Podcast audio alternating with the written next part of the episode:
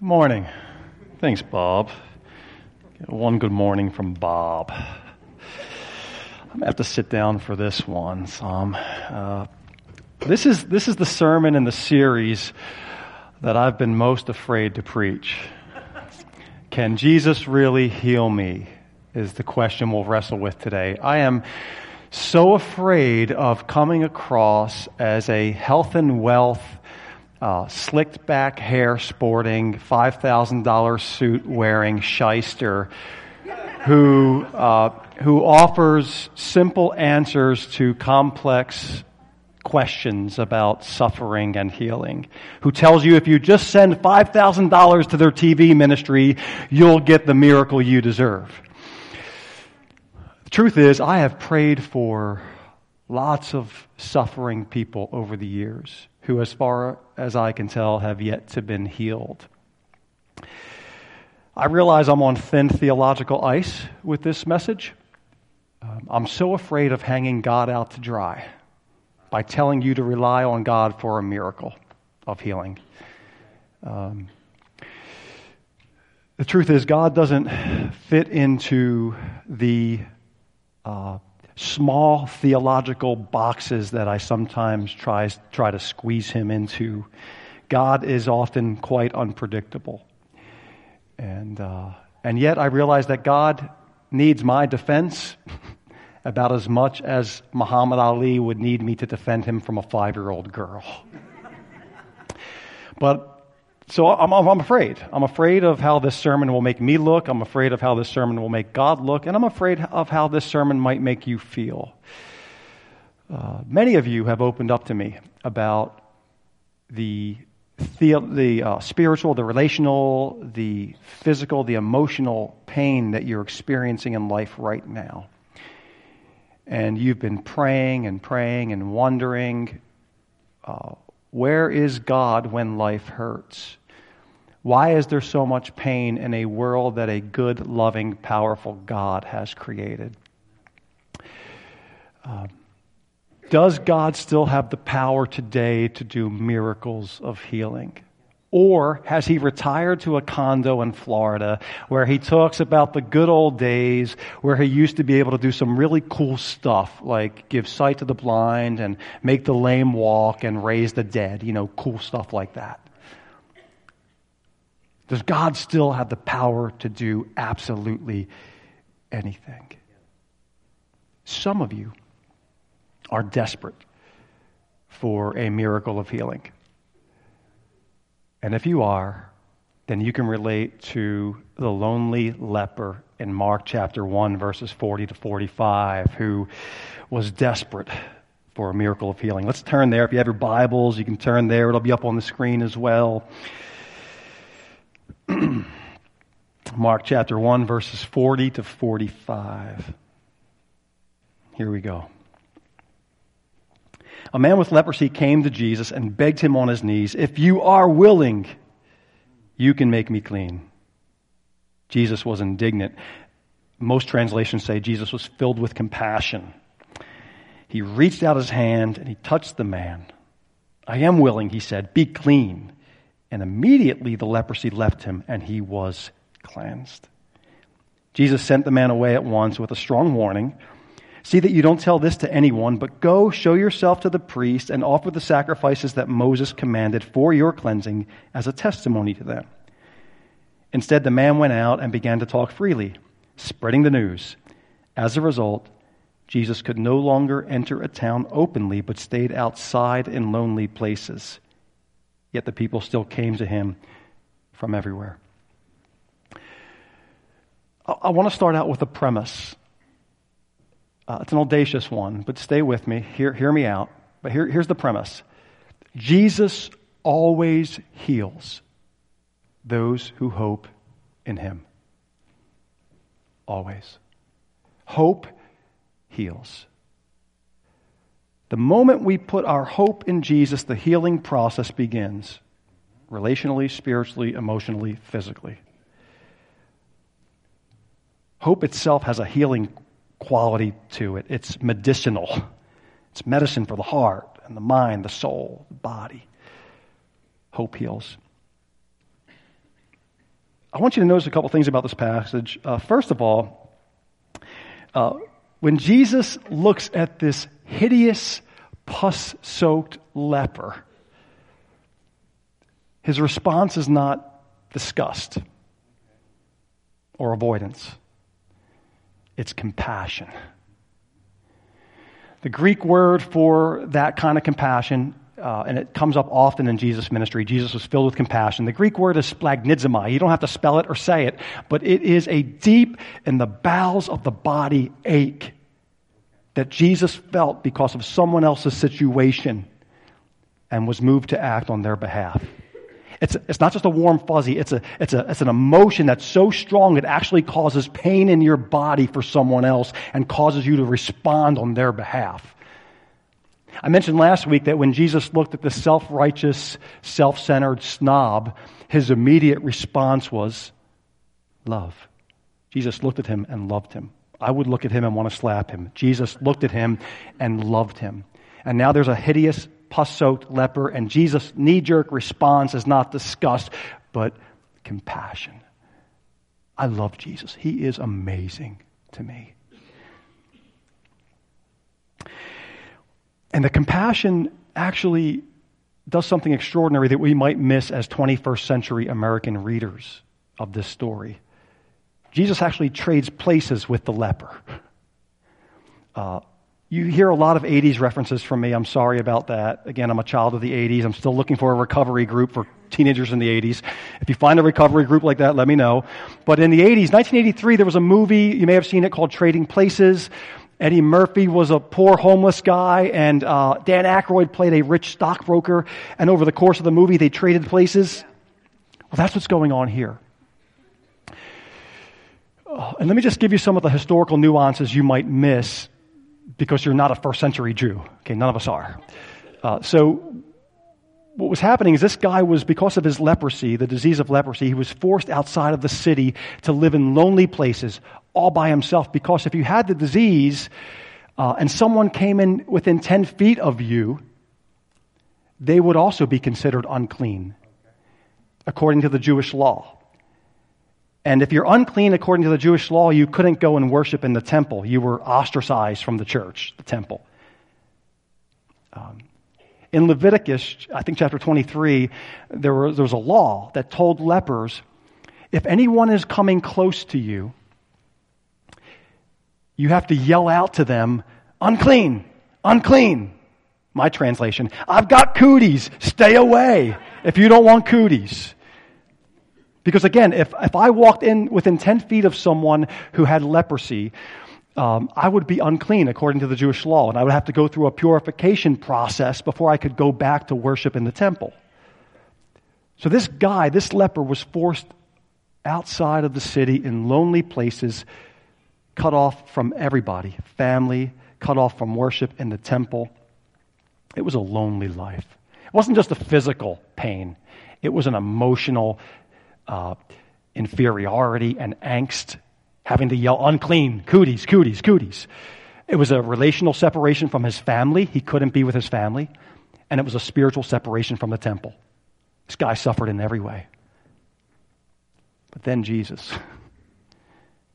didn't just come within 10 feet of the guy.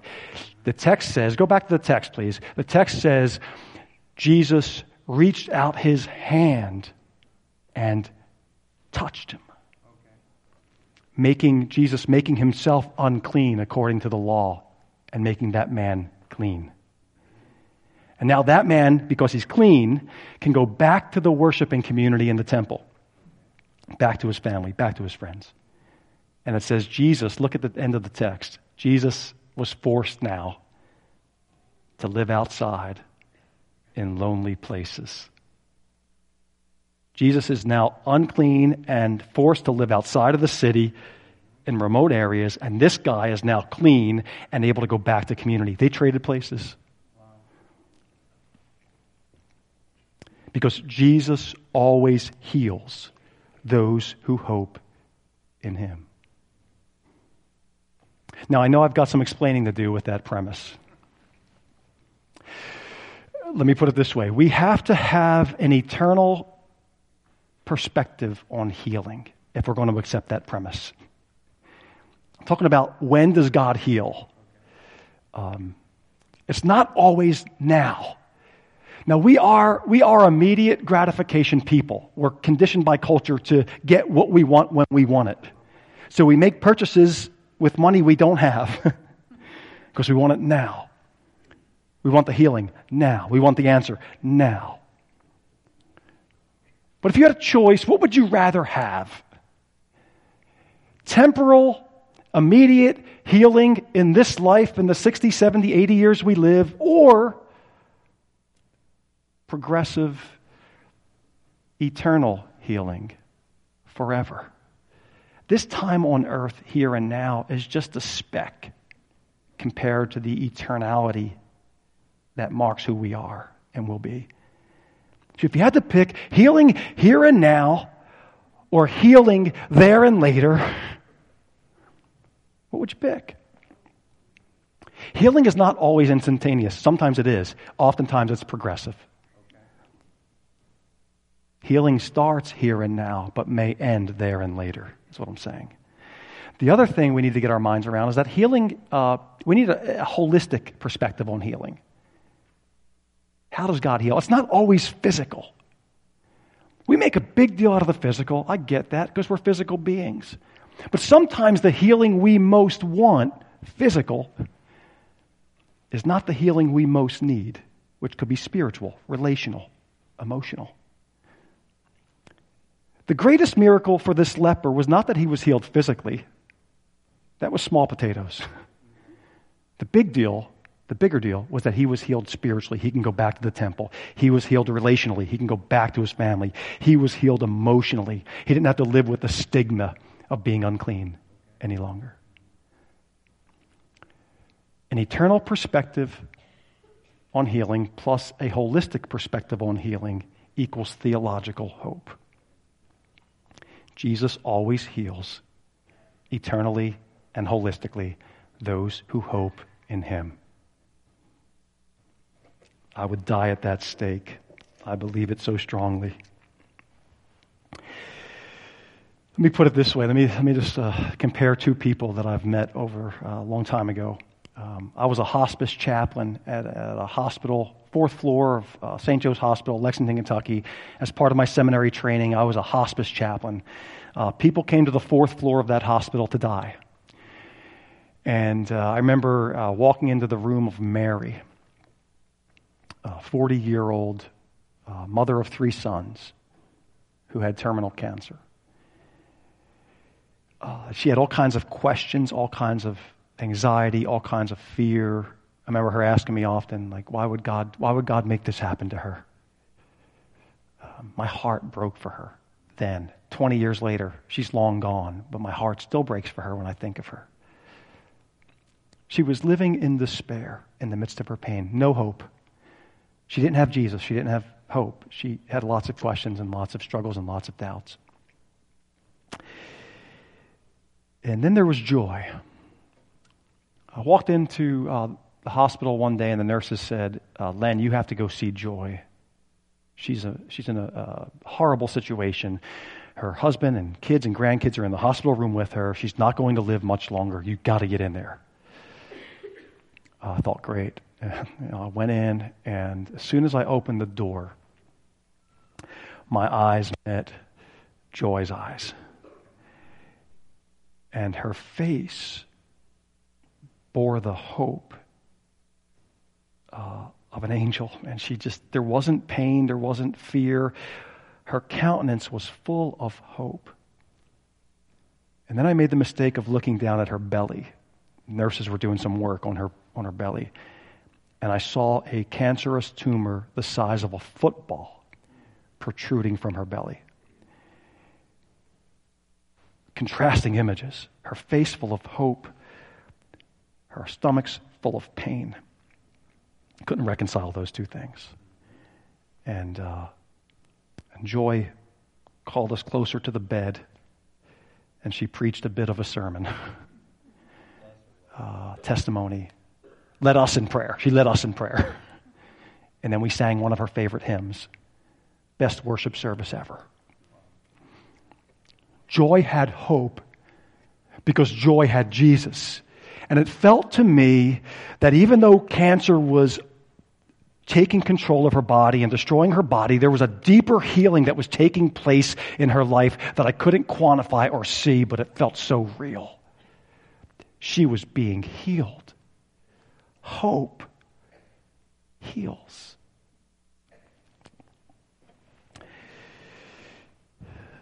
This leper, the biggest miracle is not the healing, the physical healing. The biggest miracles for me is that no matter what life threw at this guy, no matter how many doctors and priests and rabbis couldn't heal him, no matter how many times he was tempted to give up hope, no matter how many times people told him to throw in the towel, no matter how many times he felt like escaping his pain, he finds the grace, the hope to take his pain to Jesus. He comes to Jesus, he asks Jesus, he hopes in Jesus, and he's healed. And that's a miracle, to keep hoping in the midst of dire, desperate circumstances. When a human puts their hope in a God they cannot see, who is made more real by faith than by sight, that's a miracle. I feel like I need to offer a brief, I promise it'll be brief, a brief theology of pain. Why does a dad back out of his garage and run over his 3-year-old son?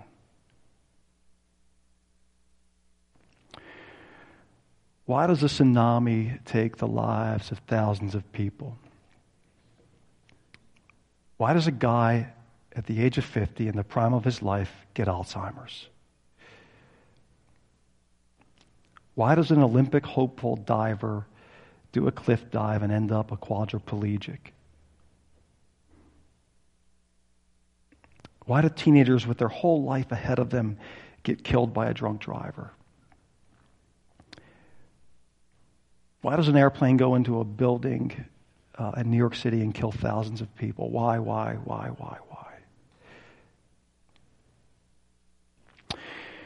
This is going to be simplistic and brief, but I hope helpful. I want to offer 4 pain points to help us make theological sense, at least, of the problem of pain. First thing I want to say is that, first pain point is, God is not to blame for pain. Read Genesis 1-3. When God created the world, He intended it to be pain-free, sin-free, trouble-free, death-free. It wasn't God who initiated pain.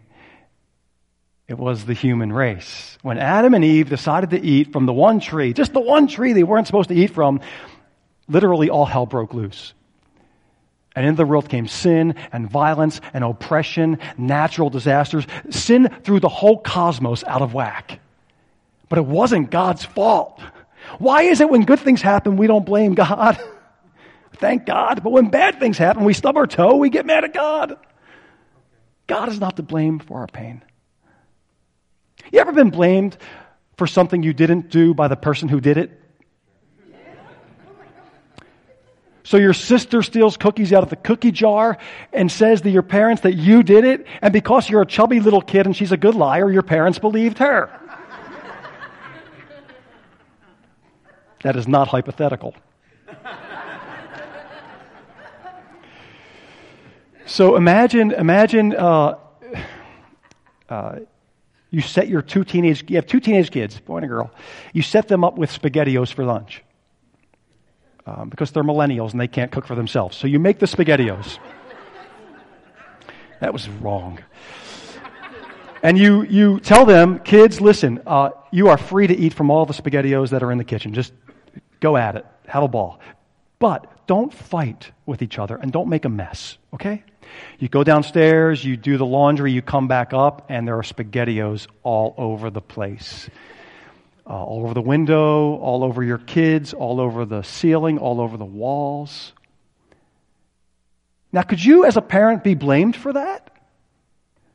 Maybe we can blame you for trusting your kids enough to do the right thing, but love entails trust.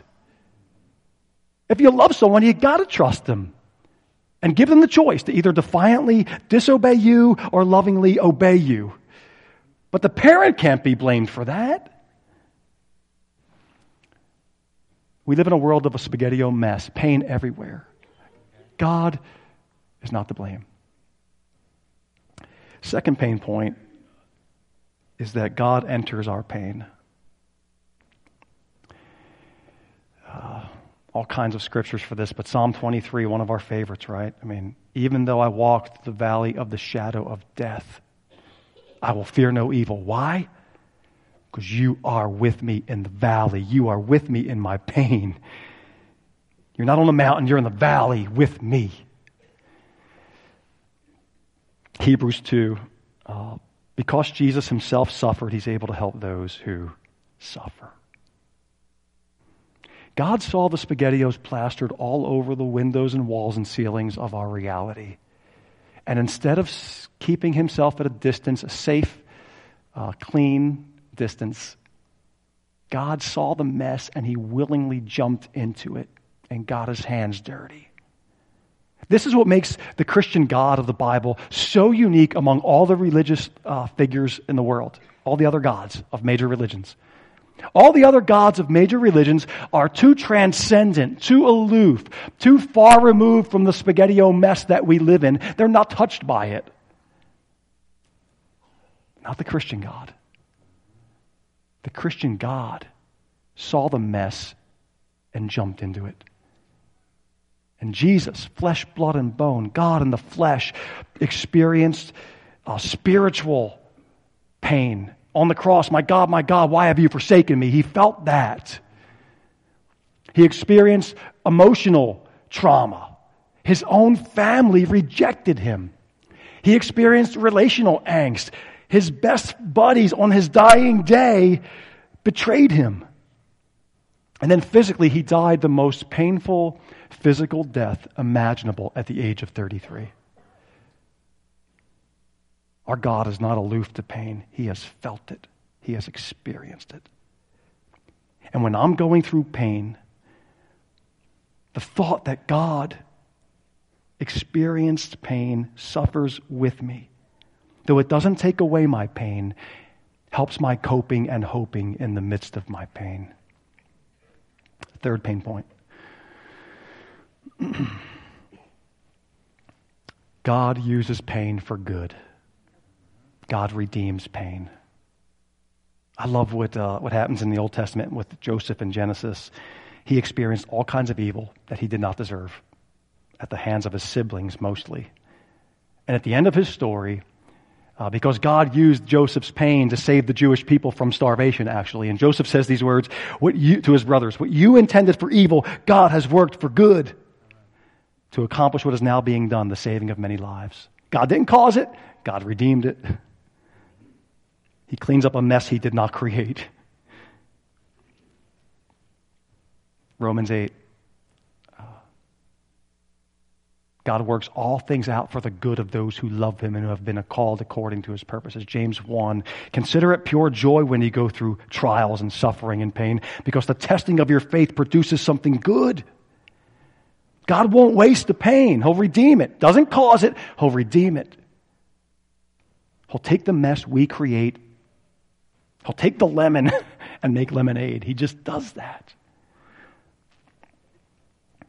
Now, we got to be careful not to be too simplistic here, okay? So, like, when somebody's going through pain, it's probably not a good time to tell them this is good, right? So it's not a good time to say, God needed an angel in heaven, so he took your 5-year-old daughter. That's just stupid. Don't say that. But the truth is, God will find a way to use the mess. Like the fact that we live in a spaghetti-o mess reminds us of our need for the God who didn't create the mess. Many, many, many people, myself included, would say that they are experiencing right now a life-giving, joy-filled, hope-inducing relationship with God through Jesus Christ because the pains of this life, the spaghetti-o mess, led them to God. And they wouldn't trade the pain for the world. I'd say that. C.S. Lewis put it this way. Pain is God's megaphone to rouse a deaf world. Pain awakens us to our need for the God who didn't create the pain but can redeem it. Nerve endings are good, is what I'm saying. If we didn't have nerve endings, we wouldn't feel pain. If we didn't feel pain, we wouldn't go to the doctor. Our spiritual nerve endings that allow us to feel pain lead us to God, the cosmic doctor, for the healing only He can provide. Yes? Final and favorite pain point. God eradicates pain. Jesus said it like this, John 16:33. In this world you will have trouble, but take heart. I've overcome the world. At the end of the Bible, my favorite passage in Scripture, one of my favorites. I have a lot of favorites. Last chapter of the last book of the Bible, Revelation 21. John has a vision of a new heaven and a new earth, which seems a lot like the garden in Genesis 1 and 2, like the Bible's coming full circle. And then John sees one who is seated on the throne, King Jesus. And here's a voice from the throne of King Jesus who says, I will wipe every tear from their eyes. And there will be no more death, no more mourning, no more crying, no more pain. Behold, the old order of things has passed away. The one who is seated on the throne said, I am making everything new.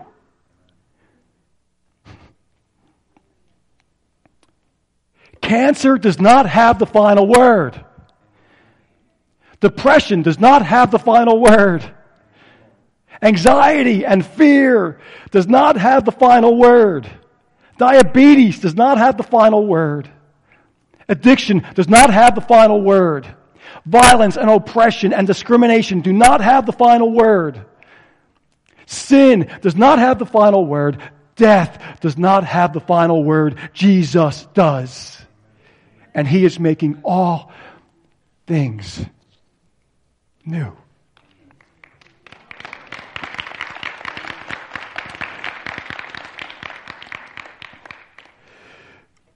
For you geeked out literature folks, you might remember the Lord of the Rings, Samwise Gamgee saying to Gandalf, who he thought was dead, Gandalf, I thought you were dead. And then I thought I myself was dead. Is everything sad going to come untrue? The answer of Christianity to that question is yes. Yes. Those of us who hope in Christ will someday experience the healing, the eradication of pain.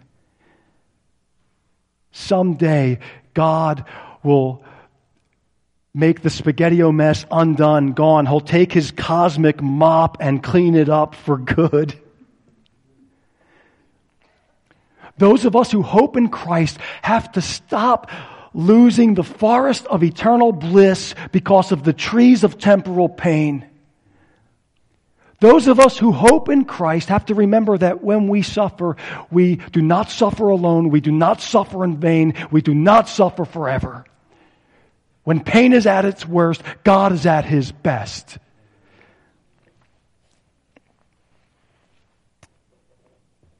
So the premise.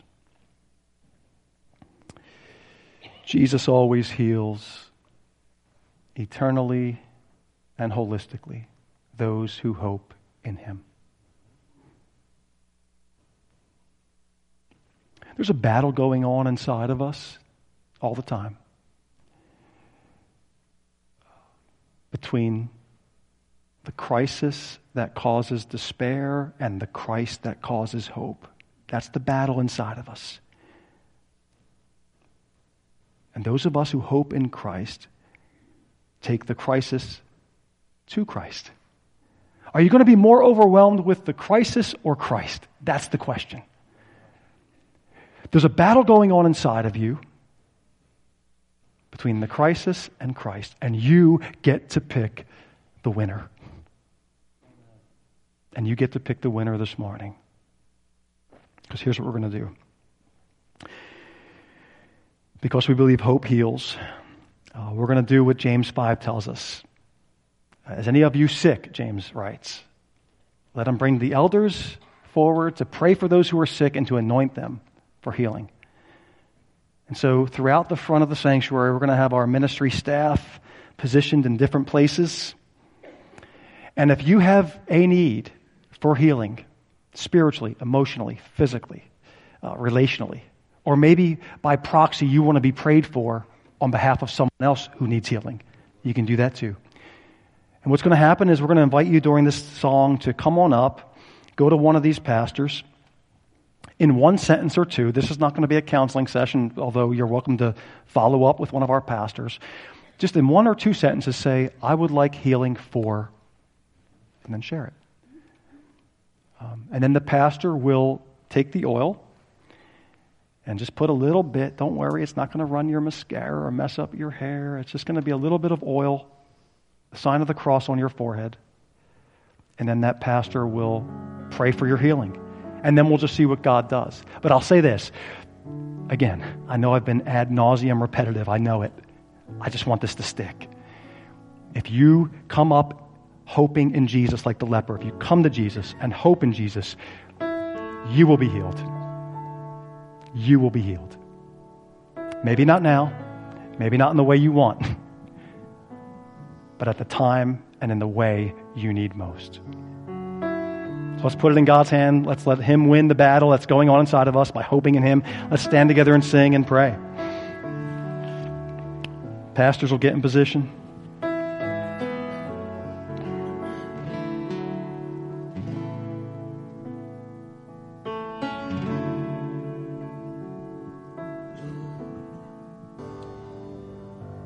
God, thank you for being with us. Thank you for having the power to do absolutely anything. Lord, we believe. Help our unbelief. It's a battle that's raging in us between despair and hope, crisis and Christ. And today, we choose you to be our conquering King. Thank you for being the God who makes all things new, the God who heals. Your love for us is infinite, and your power to do for us is unlimited. So God, may your love and power mix together. May the blood of your Son, Jesus Christ, drip down into our wounds and make us whole. Amen. Amen. Please be seated.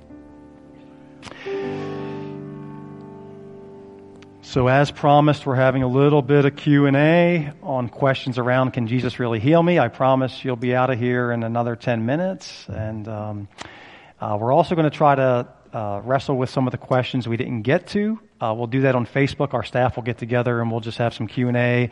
We'll post this to our website and to Facebook as well. So just wanted to create an atmosphere where we can dialogue around these difficult sorts of topics. So, and again, wisdom does not die here with us. We're still trying to figure out a lot of this stuff as well. So forgive us if it seems we're offering simple, concise answers to very complex questions. We'll just do our best, though, okay? Give us grace. Give your pastoral team grace, okay? It's Pastor Appreciation Month. All right, so we've got a couple questions that have come in so far. The first one that we have is, how do you get healed if you don't feel worth being healed? Yeah.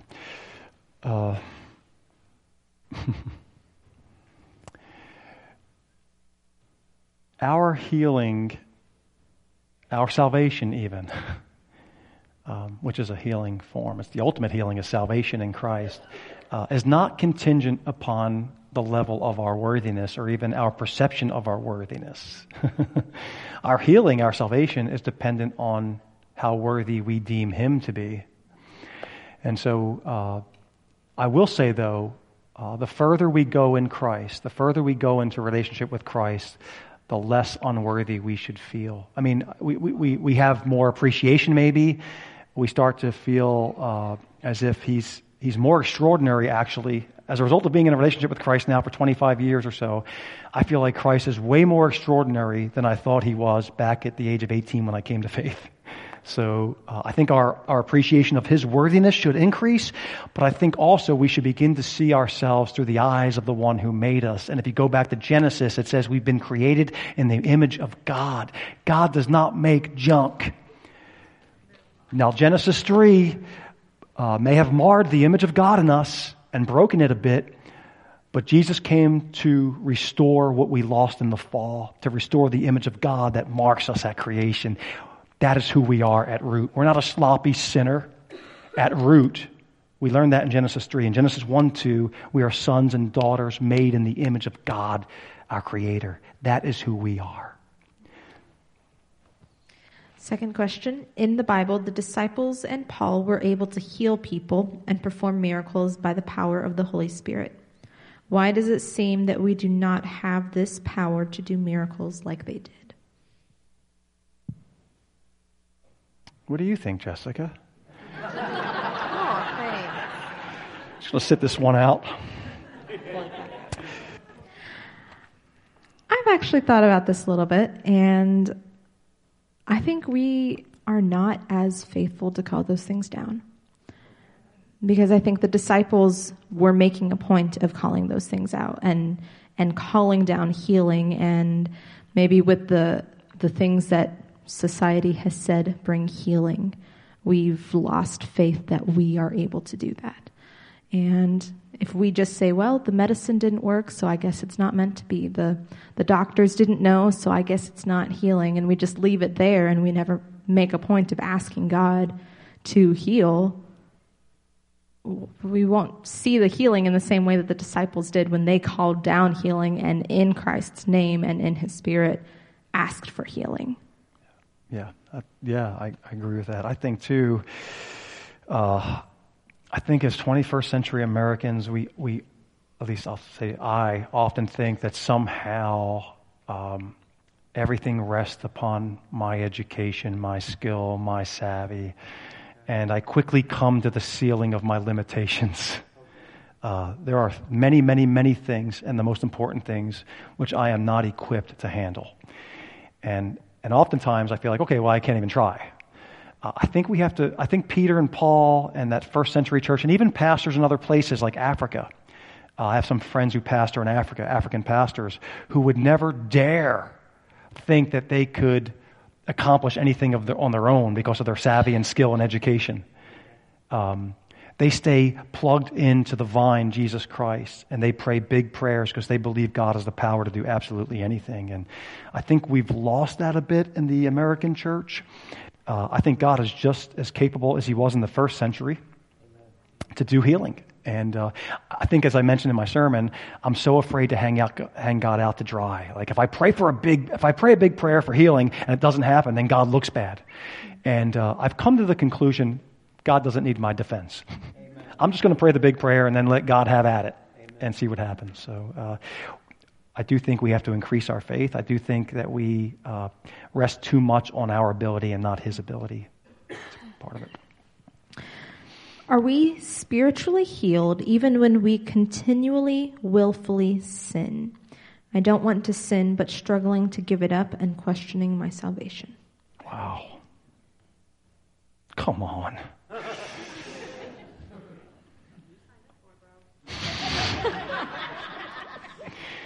I'm not sure what I was thinking. I think about 1 John, which says, it says two things. Read 1 John, that's your homework on this question, but 5 chapters, short letter. It says in the same letter, if we claim we have not sinned, we're lying. If we claim to be without sin, we're lying, and the truth is not in us. So we all have sin. And then later on, John says, anyone who continues to sin does not have the Spirit in him. What in the world's that?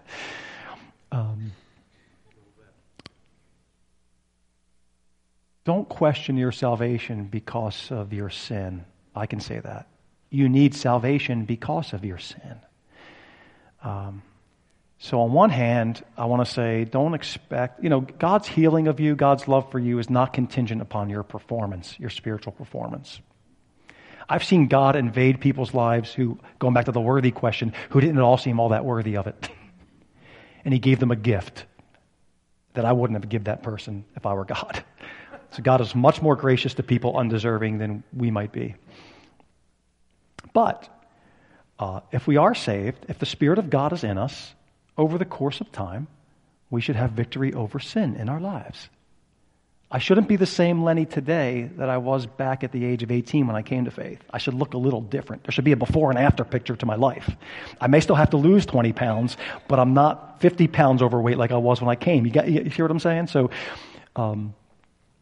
if Jesus is in us, we will be different than we were without him. I don't know if that's answering the question. You want to add to that?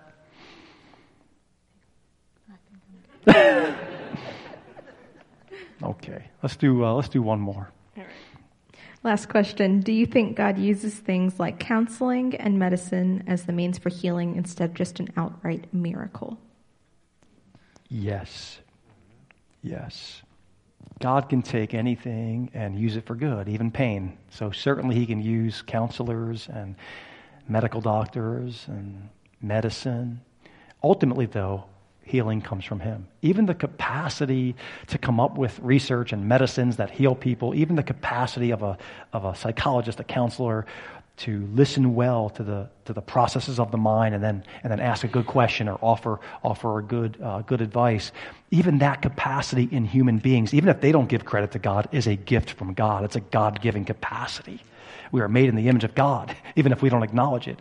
And those medical doctors and counselors have gifts from God they don't even give God credit for, perhaps, but it's still from God. So yes, God, I've gone to counseling. I would ask you to raise your hand. Anybody go to counseling? Hands and feet are going up. Yeah, God uses counselors. God uses medicine, all for the sake of our healing and wholeness. Let me just leave you with this. Just remember, if you hope in Christ, you are already in the process of being healed. And it may not come instantaneously, here and now. It may come there and later. But if you hope in Christ, you are in the process right now of being healed relationally, spiritually, emotionally, and physically. Amen. Behold, he makes all things new. Close the service for us. In light of this subject of healing, I want to read our benediction from the book of 1 Thessalonians, chapter 5. Now may the God of peace himself sanctify you completely, and may your whole spirit and soul and body be kept blameless at the coming of our Lord Jesus Christ. If our God is faithful to heal entirely, we also must believe that he is faithful to sanctify us entirely. And so would you go now and trust that he is faithful to love and to heal and to sanctify us. You're dismissed.